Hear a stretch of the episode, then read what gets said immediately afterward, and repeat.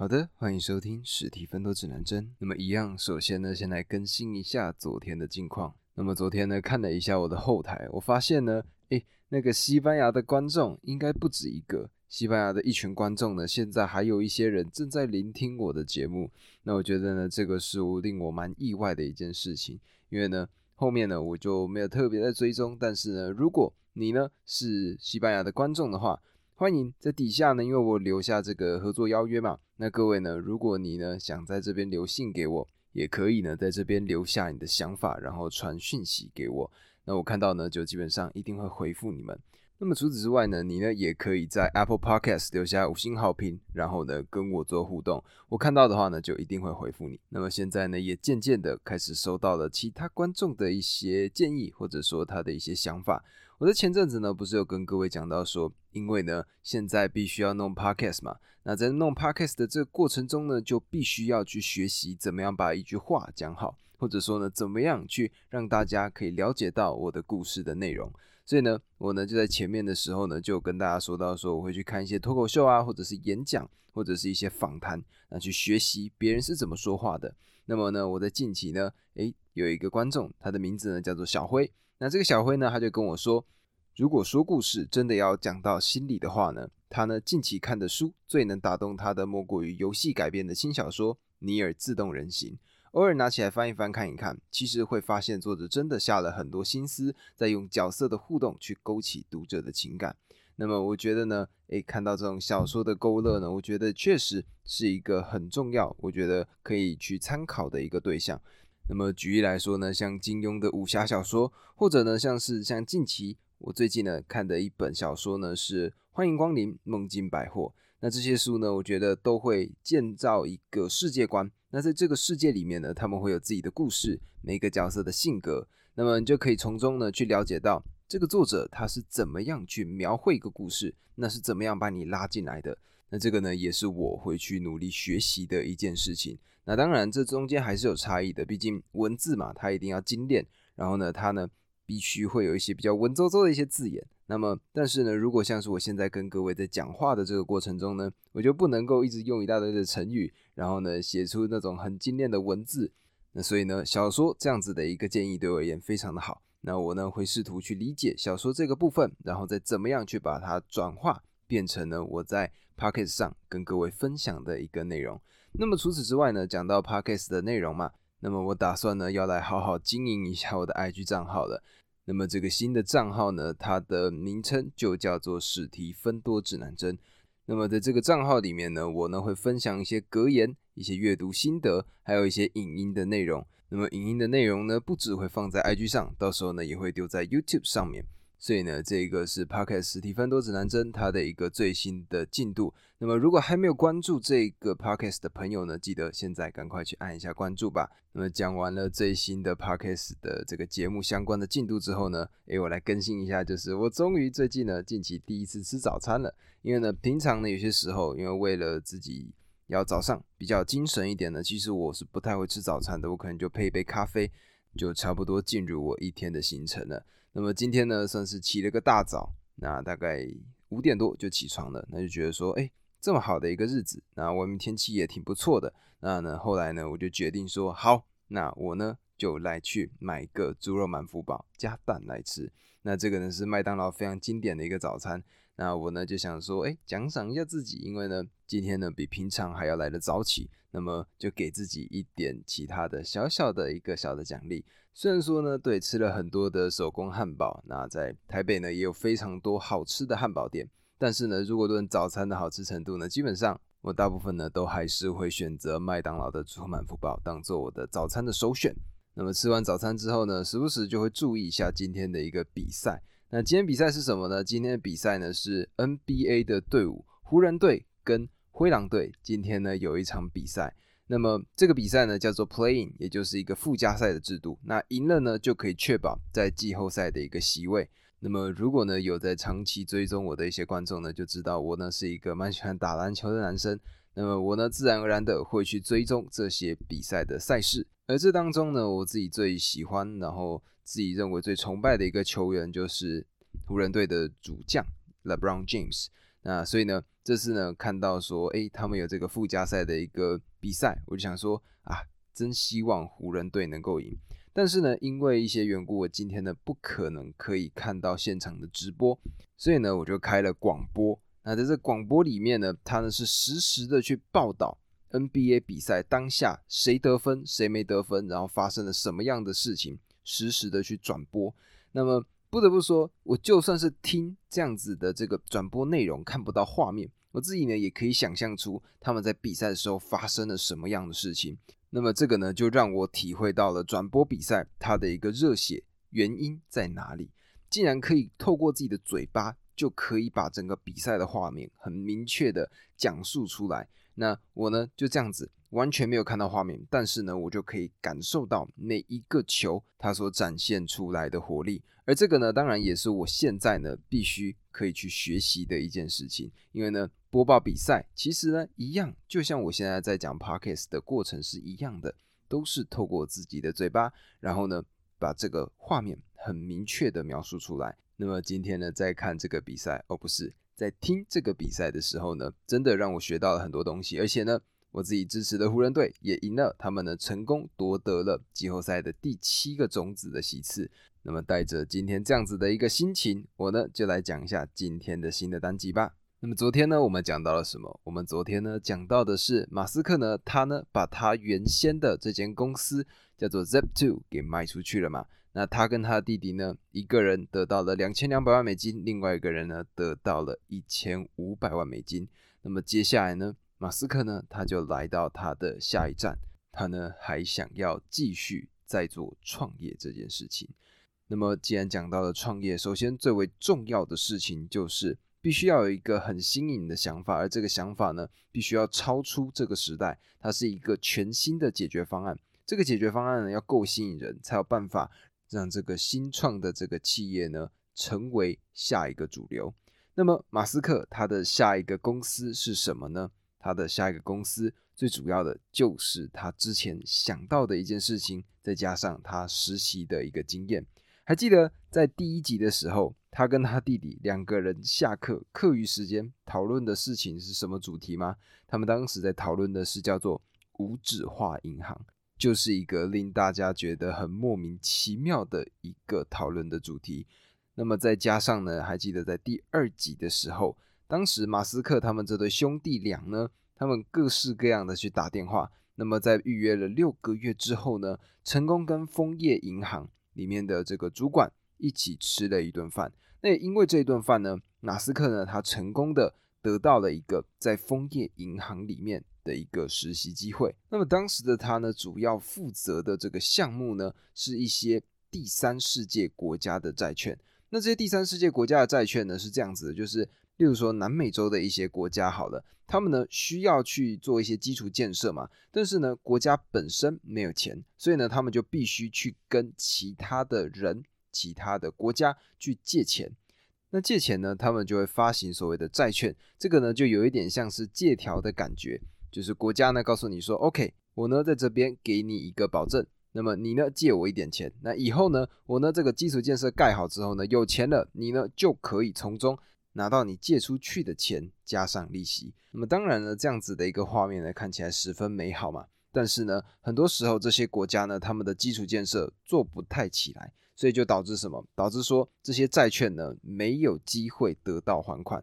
那么也因为这样子呢，有些银行原先持有这些债券的呢，就觉得说，反正你也不会还钱，那么拥有这些债券根本就没什么意义。那当时马斯克呢，他被指派去做这个债券相关的这个工作、这个业务的时候呢，其实他最主要的就是要去找出他要怎么样透过这个债券来做赚钱。那么不研究还好，一研究呢，发现哇，这不得了啊！马斯克呢，他发现说，美国呢当时正在发行一种债券，这种债券呢叫做美国的布雷迪债券。那这个债券呢，它最主要的意义是什么？它呢最主要的就是去帮这些第三世界国家他们的债权背书。那这个意思是什么呢？这个意思是这样子的，就是如果呢今天这些南美国家。这些第三世界的国家，他们还不出钱的时候呢，那么美国的政府他们呢会撑腰，他们呢会负责把那些欠来的钱，然后呢把它还掉。所以呢，有这样子的一个观察之后呢，马斯克就发现说，OK，如果有美国的撑腰的情况之下呢，那今天这个债券它的价值会是什么？结果呢，他研究了一下，精算出来的结果就是这样子的一个担保债券呢，它的价值有五十美分，但是当时呢，在市场上它的实际价格呢，大概只有在二十五美分左右。那么各位听出来了吗？就是今天它的价值明显高过价格，那这时候呢，应该要怎么做？这时候就应该要买进。那马斯克呢，他呢为此呢，就特别打电话去高盛的银行，他就跟他说：“哎，如果呢是这样子的一个债券交易，那我呢想要一百亿美金的这个交易是可不可以的？”那高盛的这个接洽的人员呢，在了解了整个来龙去脉之后呢，就跟他说：“没错，这是可行的。”那么马斯克呢就想说，哇，你想嘛，价格是二十五美分，而实际的价值是五十美分，等于说你买的越多，赚的越多。那么他当时呢就拿着这样子的一个提案，这个 proposal，他呢就拿去给他的主管，结果呢主管马上就拒绝了。他呢就觉得说，哇，这样子的一个产业呢真的是很僵化。他觉得呢，他呢想要做出一个全新的一个完全不一样的一个银行系统。而这个银行系统呢，刚好就连接到了网络，所以呢，最终成为了网络银行。那么，为了这个网络银行呢，他给出了一个名字，这个名字呢叫做 X.com。那么，马斯克呢，对于这个银行这个 X.com，它的这个目标呢，他是希望他可以做到存款，他可以做到支票，他可以做到保险的业务，也可以做到代理的业务。但是呢，如果讲到的是银行，它呢会牵扯到非常多的问题。举例来说，最重要的就是这个问题，也就是他真真正正的动到了真正的钱。因为今天的民众呢，他呢就是把他们的资产、他们的钱放进了你的银行里面。那如果出现了任何问题，他呢就不像 Zep2。前面这间公司只需要呢把这个目录改一改，bug 修一修就好。因为呢，它如果出现了任何状况，那导致的呢是人民真正的财产损失。所以呢，马斯克呢为此呢要重新的去思考这个 X.com 它应该要做些什么。那么各位应该还记得，在前一章的时候呢，他呢最终卖掉他的 Zip2，得到了两千两百万美金之后呢，他呢对于这间新的这间公司的做法呢就完全不一样了。第一个呢，事情就是他呢可以完完全全的好好的投资这间公司，所以呢，他呢就拿了一千两百万美金的资金挹注进入这个 X.com，而除此之外呢，剩下大概四百万美金左右呢，他呢去买了很多很不一样的东西。第一个是他的住所，那他呢从原先呢住在一些破破烂烂的房子里面，后来呢。搬到了一间五十平大的这个房子，那他呢重新的把它装潢，变成一个舒适的空间。那除此之外呢，还有另外一件很重要的事情，就是呢他买下了迈拉伦 （McLaren）。那迈拉伦这台车呢是非常有名的跑车，而马斯克呢他买了这一台车呢是更特别的版本，全世界限量六十二台。那么买下这台车之后呢，马斯克呢他呢就找来了 CNN，那。最主要的呢，就是在早上七点的时候去看、去拍摄这样子一个迎接他新车的一个过程。那么这样子的一个影片呢，现在在 YouTube 上面还是看得到的。就是马斯克呢，他穿着一件过大的一件西装迎接自己的迈拉伦。那么正常买跑车就好啦，为什么他要找来 CNN 呢？其实最主要的，他呢就是想要去吸引一些目光。他在这个采访中呢，用一些比较。不像他平常会讲话的语气来跟 CNN 的记者炫耀说：“诶，他三年前呢还在一些很破旧的办公室里面呢，每天奋力的在奋斗，然后突然呢二十七岁的年纪呢，他呢就可以得到这样子的一个成就。那么除此之外呢，他呢还带着这些记者来到了他们 X.com 的这个办公室里面。那么最重要的，你看就是宣传他的这个全新的公司。”而除此之外呢，马斯克找来记者之外呢，他呢还做了什么？他呢向当时戏谷附近的一些富豪发出了赛车的邀请。举例来说，他找到的像是甲骨文的老板，名字呢叫做 Larry Ellison 赖里艾利森。这个赖里艾利森呢，他呢自己也有一台迈拉伦。然后呢，马斯克呢等于说拥有这台车之后呢，他呢去结交了更多在戏谷拥有这些好车。然后呢，拥有不一样思考、不一样思想的一些企业家。那么回到马斯克，他刚刚投入的这一千两百万美金，在他的新的这间公司 X.com。那从这一刻开始呢，基本上他呢所投入的任何一个产业，都是原先都已经超级无敌复杂的产业。举例来说，像这一次 X.com 是银行，后面的 Tesla 是车子，那到后面 SpaceX 这种航太设备，所有的这些产业呢都是非常复杂的。但是呢，马斯克呢，似乎从 X.com 之后呢，他的每一个投资、每一个新创的企业，全部都是用类似的做法。他呢，全部都是投入到这些非常复杂的产业里面。那么，马斯克呢，他找来了其他三个人。那么，其中呢，有一位是学者，这个学者呢，是对于这种银行的操作很理解。那还有呢，就是一些城市的设计师。那当时他们四位呢，就创建了。这间新的公司 X.com，而马斯克呢，因为投入最多的钱嘛，他自然也是最大的股东。但是呢，渐渐的呢，他们就发现说，越了解到银行相关的规则跟他的一些背后的操作的逻辑之后呢，他们就越发现这个产业好像不太能碰。但是，诶，这个头都已经洗下去了，要怎么办呢？那两边呢就出现了争执。马斯克这边呢，他当然是希望可以用新的方式、新的角度去处理这件事。而里面刚刚有提到这个学者呢，他呢则是比较向往比较传统的银行的处理方法，那自然而然的两边呢就一定会有矛盾。那么大概呢也在这个期间呢，他们开始把这个新的完整的模型，诶，终于做出一个原始的样貌了。但是呢，就在这样子的一个时刻，他的这个学者的合伙人呢，他呢就说到说，诶。你们再不让我当执行长的话，我呢就带走你们的这些员工，然后离开。那么马斯克呢，他不太接受勒索，他就直接跟他说：“OK，你就走吧。”那真的结果呢，这个学者呢，他就带着这群人离开了 X.com 这间公司。那么在这些人离开之后呢，马斯克等于人才突然少了非常的多，但是呢，他呢还是想要去找到投资人。所以呢，他最终在东找西找呢，最终找到了红杉资本。那红杉资本呢，愿意投资他们，提供了蛮不少的资金给他们的。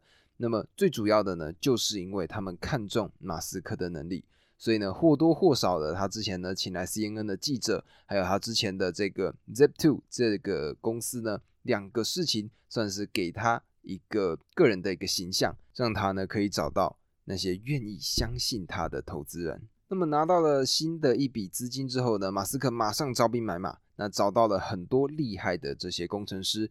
于是呢，在一九九九年的十一月，X.com 正式上线。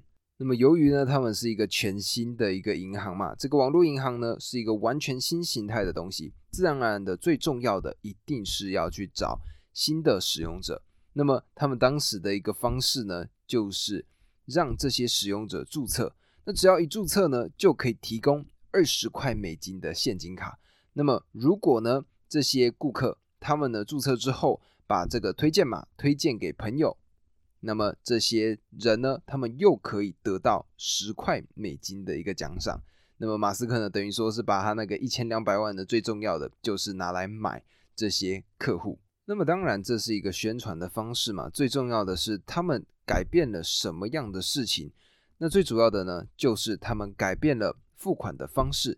以前呢，如果是银行转账的话呢，可能就是你要临柜，然后呢去写下你要送出去多少钱，你要汇出去多少钱，这样子一个很复杂，然后很痛苦的流程。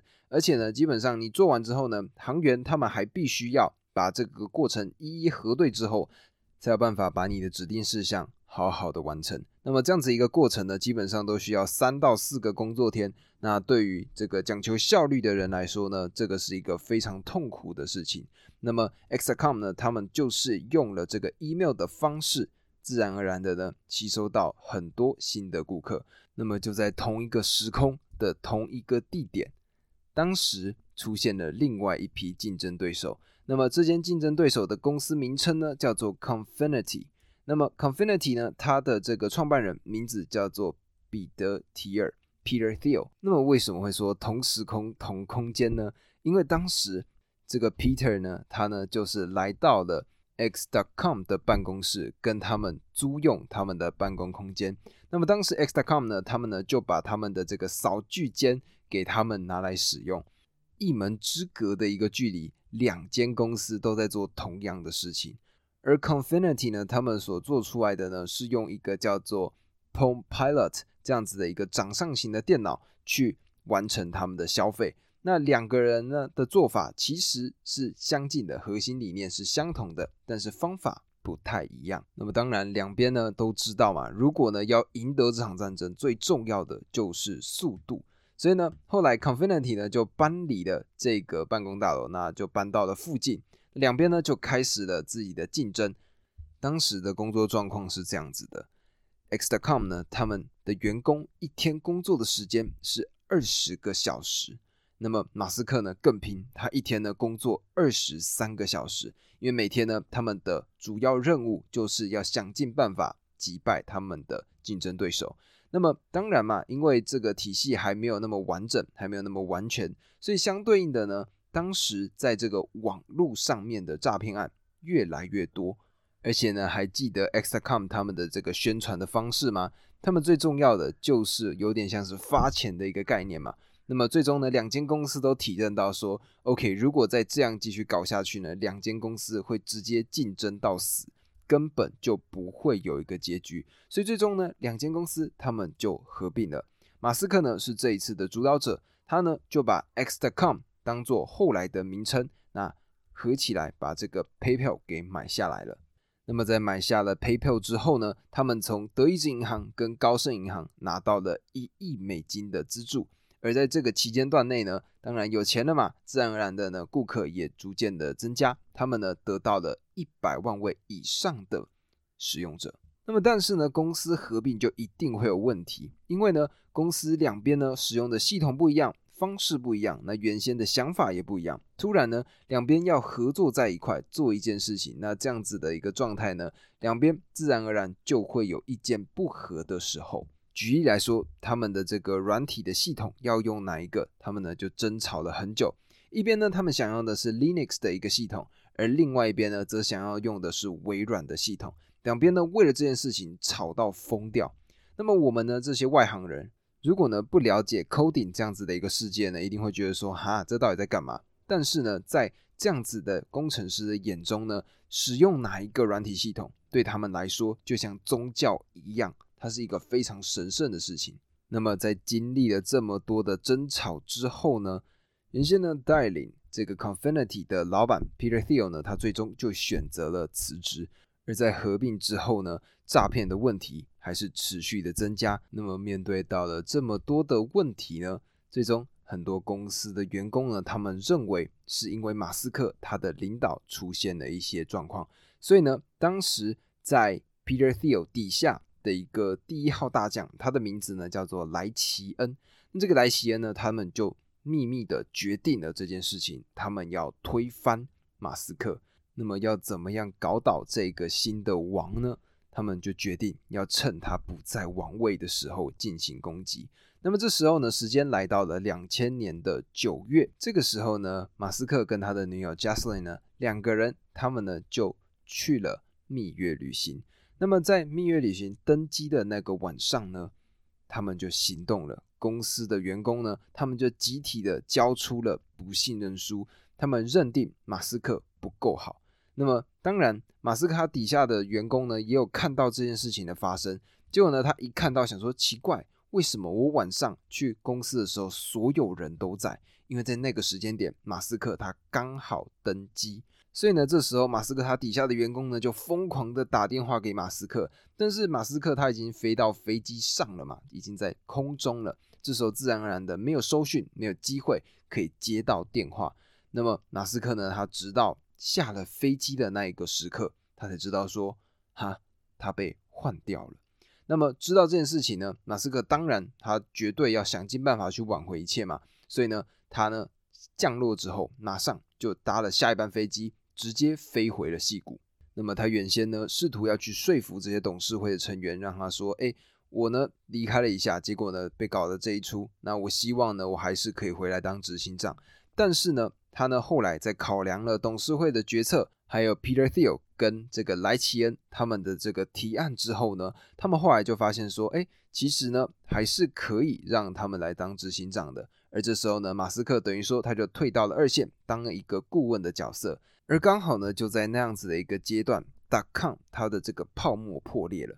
什么是 dot com 泡沫呢？我之前应该有讲过，那我这边呢稍微简短的带过一下。也就是呢，当时因为网络这样子的一个新企业呢，是大家都觉得诶它很有赚头、很有未来性的，所以呢，大家呢就疯狂的把钱投到了跟 dot com 相关的公司。也就是呢，今天只要你是一间公司，然后说，哎，我这个呢跟这个网际网络，哎，这个技术呢有相关哦，然后这时候呢，这些投资人他们就会疯狂的把钱投进来。但是呢，问题出在哪里？问题就出在太多的钱丢进来，但是它的价值太少了。所以当今天呢，它的价格明显超过它的价值的时候，这个价格它就会回归到价值的这个状态里面，所以就会怎么样？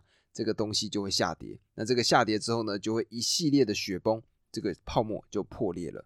那么因为这样子的情况呢，所有跟网际网络相关的这些产业呢，都受到了重创。那么马斯克他们的这间公司 PayPal 也不例外，而就在这个时刻呢，有一间新的公司出现了。这间公司呢叫做 eBay。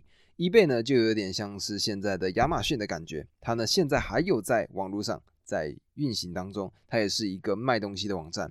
举例来说呢，它曾经卖过一些很莫名其妙的东西，里面呢包括说像是。一个长得很像圣母图案烤焦的吐司，或者呢长得很莫名其妙的形状的奇多，它可以卖到很贵的价钱。那这个呢，就只有在 eBay 这个生态上才看得到。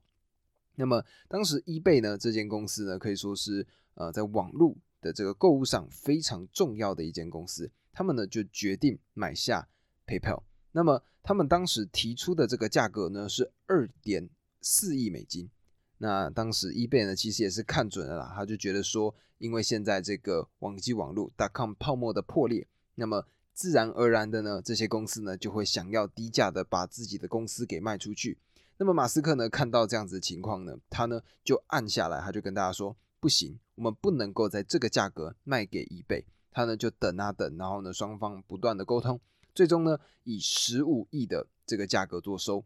马斯克他呢带走了二点五亿的美金，最终 PayPal 卖给了 eBay。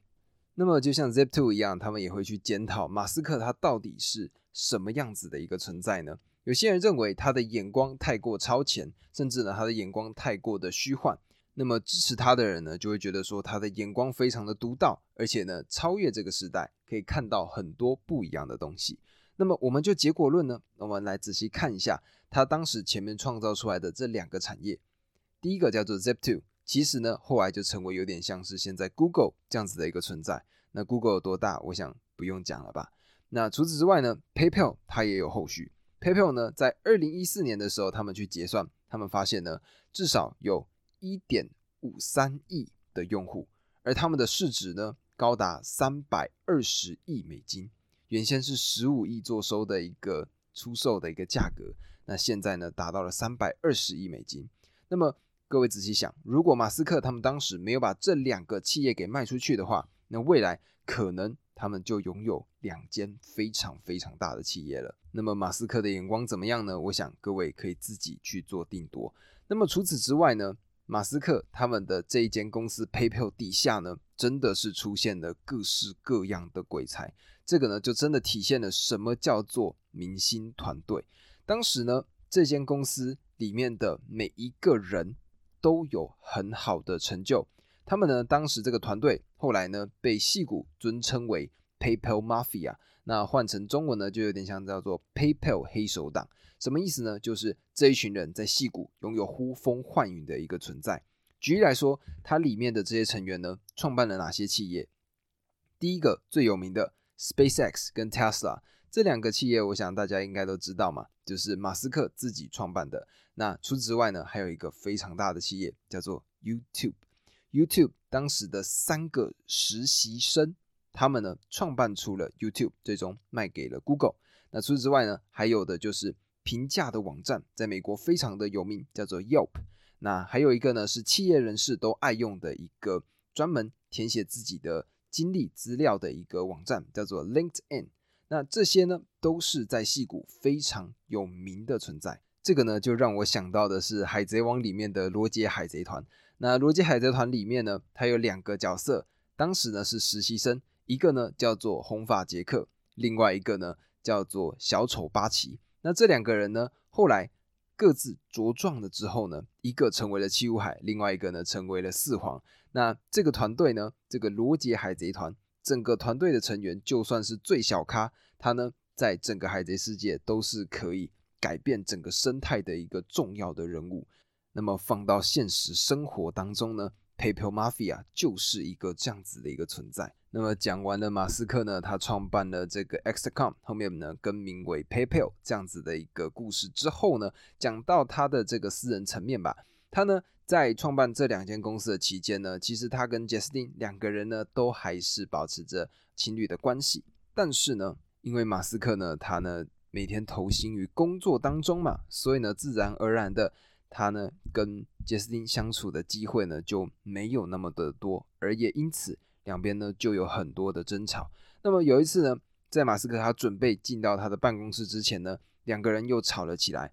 那这时候呢，杰斯汀呢他就有点像是挑衅的意味，他就直接跟他说：“那我们将一直吵，不如我们直接结婚吧。”那么马斯克呢，他呢在听到这样子的一个想法之后呢，他呢隔了几天之后，他就决定好。他要实行，他就要去求婚，所以呢，他呢就在人行道上单膝下跪，然后呢跟杰斯汀掏出了戒指，跟他求婚，两个人呢就真真正正的结婚了。那么他们第一次的蜜月旅行呢，就遇到了这个马斯克他的背叛事件嘛。那搞了很久之后呢，在两千年的十二月，当时 PayPal 的这个换人事件呢，终于诶沉淀下来之后呢，他们呢又再度出国。那在旅行到南非的时候呢，马斯克他染上了一个很恐怖的疾病，叫做南非热带疟疾。那这个南非热带疟疾呢，让他的身体出现了非常恐怖的症状。那么，甚至呢，他当时到医院的时候，医生是这样子诊断的：他跟他说，你如果晚一天进来这间医院呢，你可能就已经驾鹤西归了。所以呢，当时马斯克呢，他呢，在这个治疗的过程。瘦了四十五磅，瘦了非常非常的多。最终呢，他在终于把这些病养好之后，他得出来了一个结论。这个结论呢，就是休假会害死你。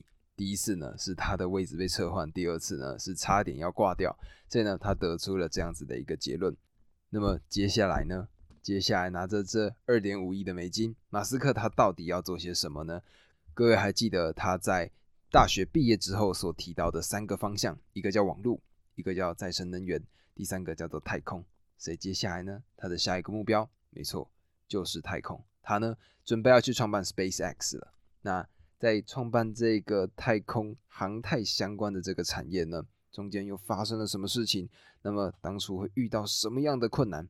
我们呢，在下一章明天就会跟各位做介绍。那么以上呢，就是今天的单集。如果喜欢这个单集的朋友呢，记得。帮我关注，然后呢，分享给你身边的朋友。如果呢有任何的建议、任何的想法，都欢迎来到这个 Apple Podcast 它底下的五星好评，然后呢给我你的看法。我呢如果看到的时候，我呢就一定会回复你。以上就是今天的单集，我们明天见，拜拜。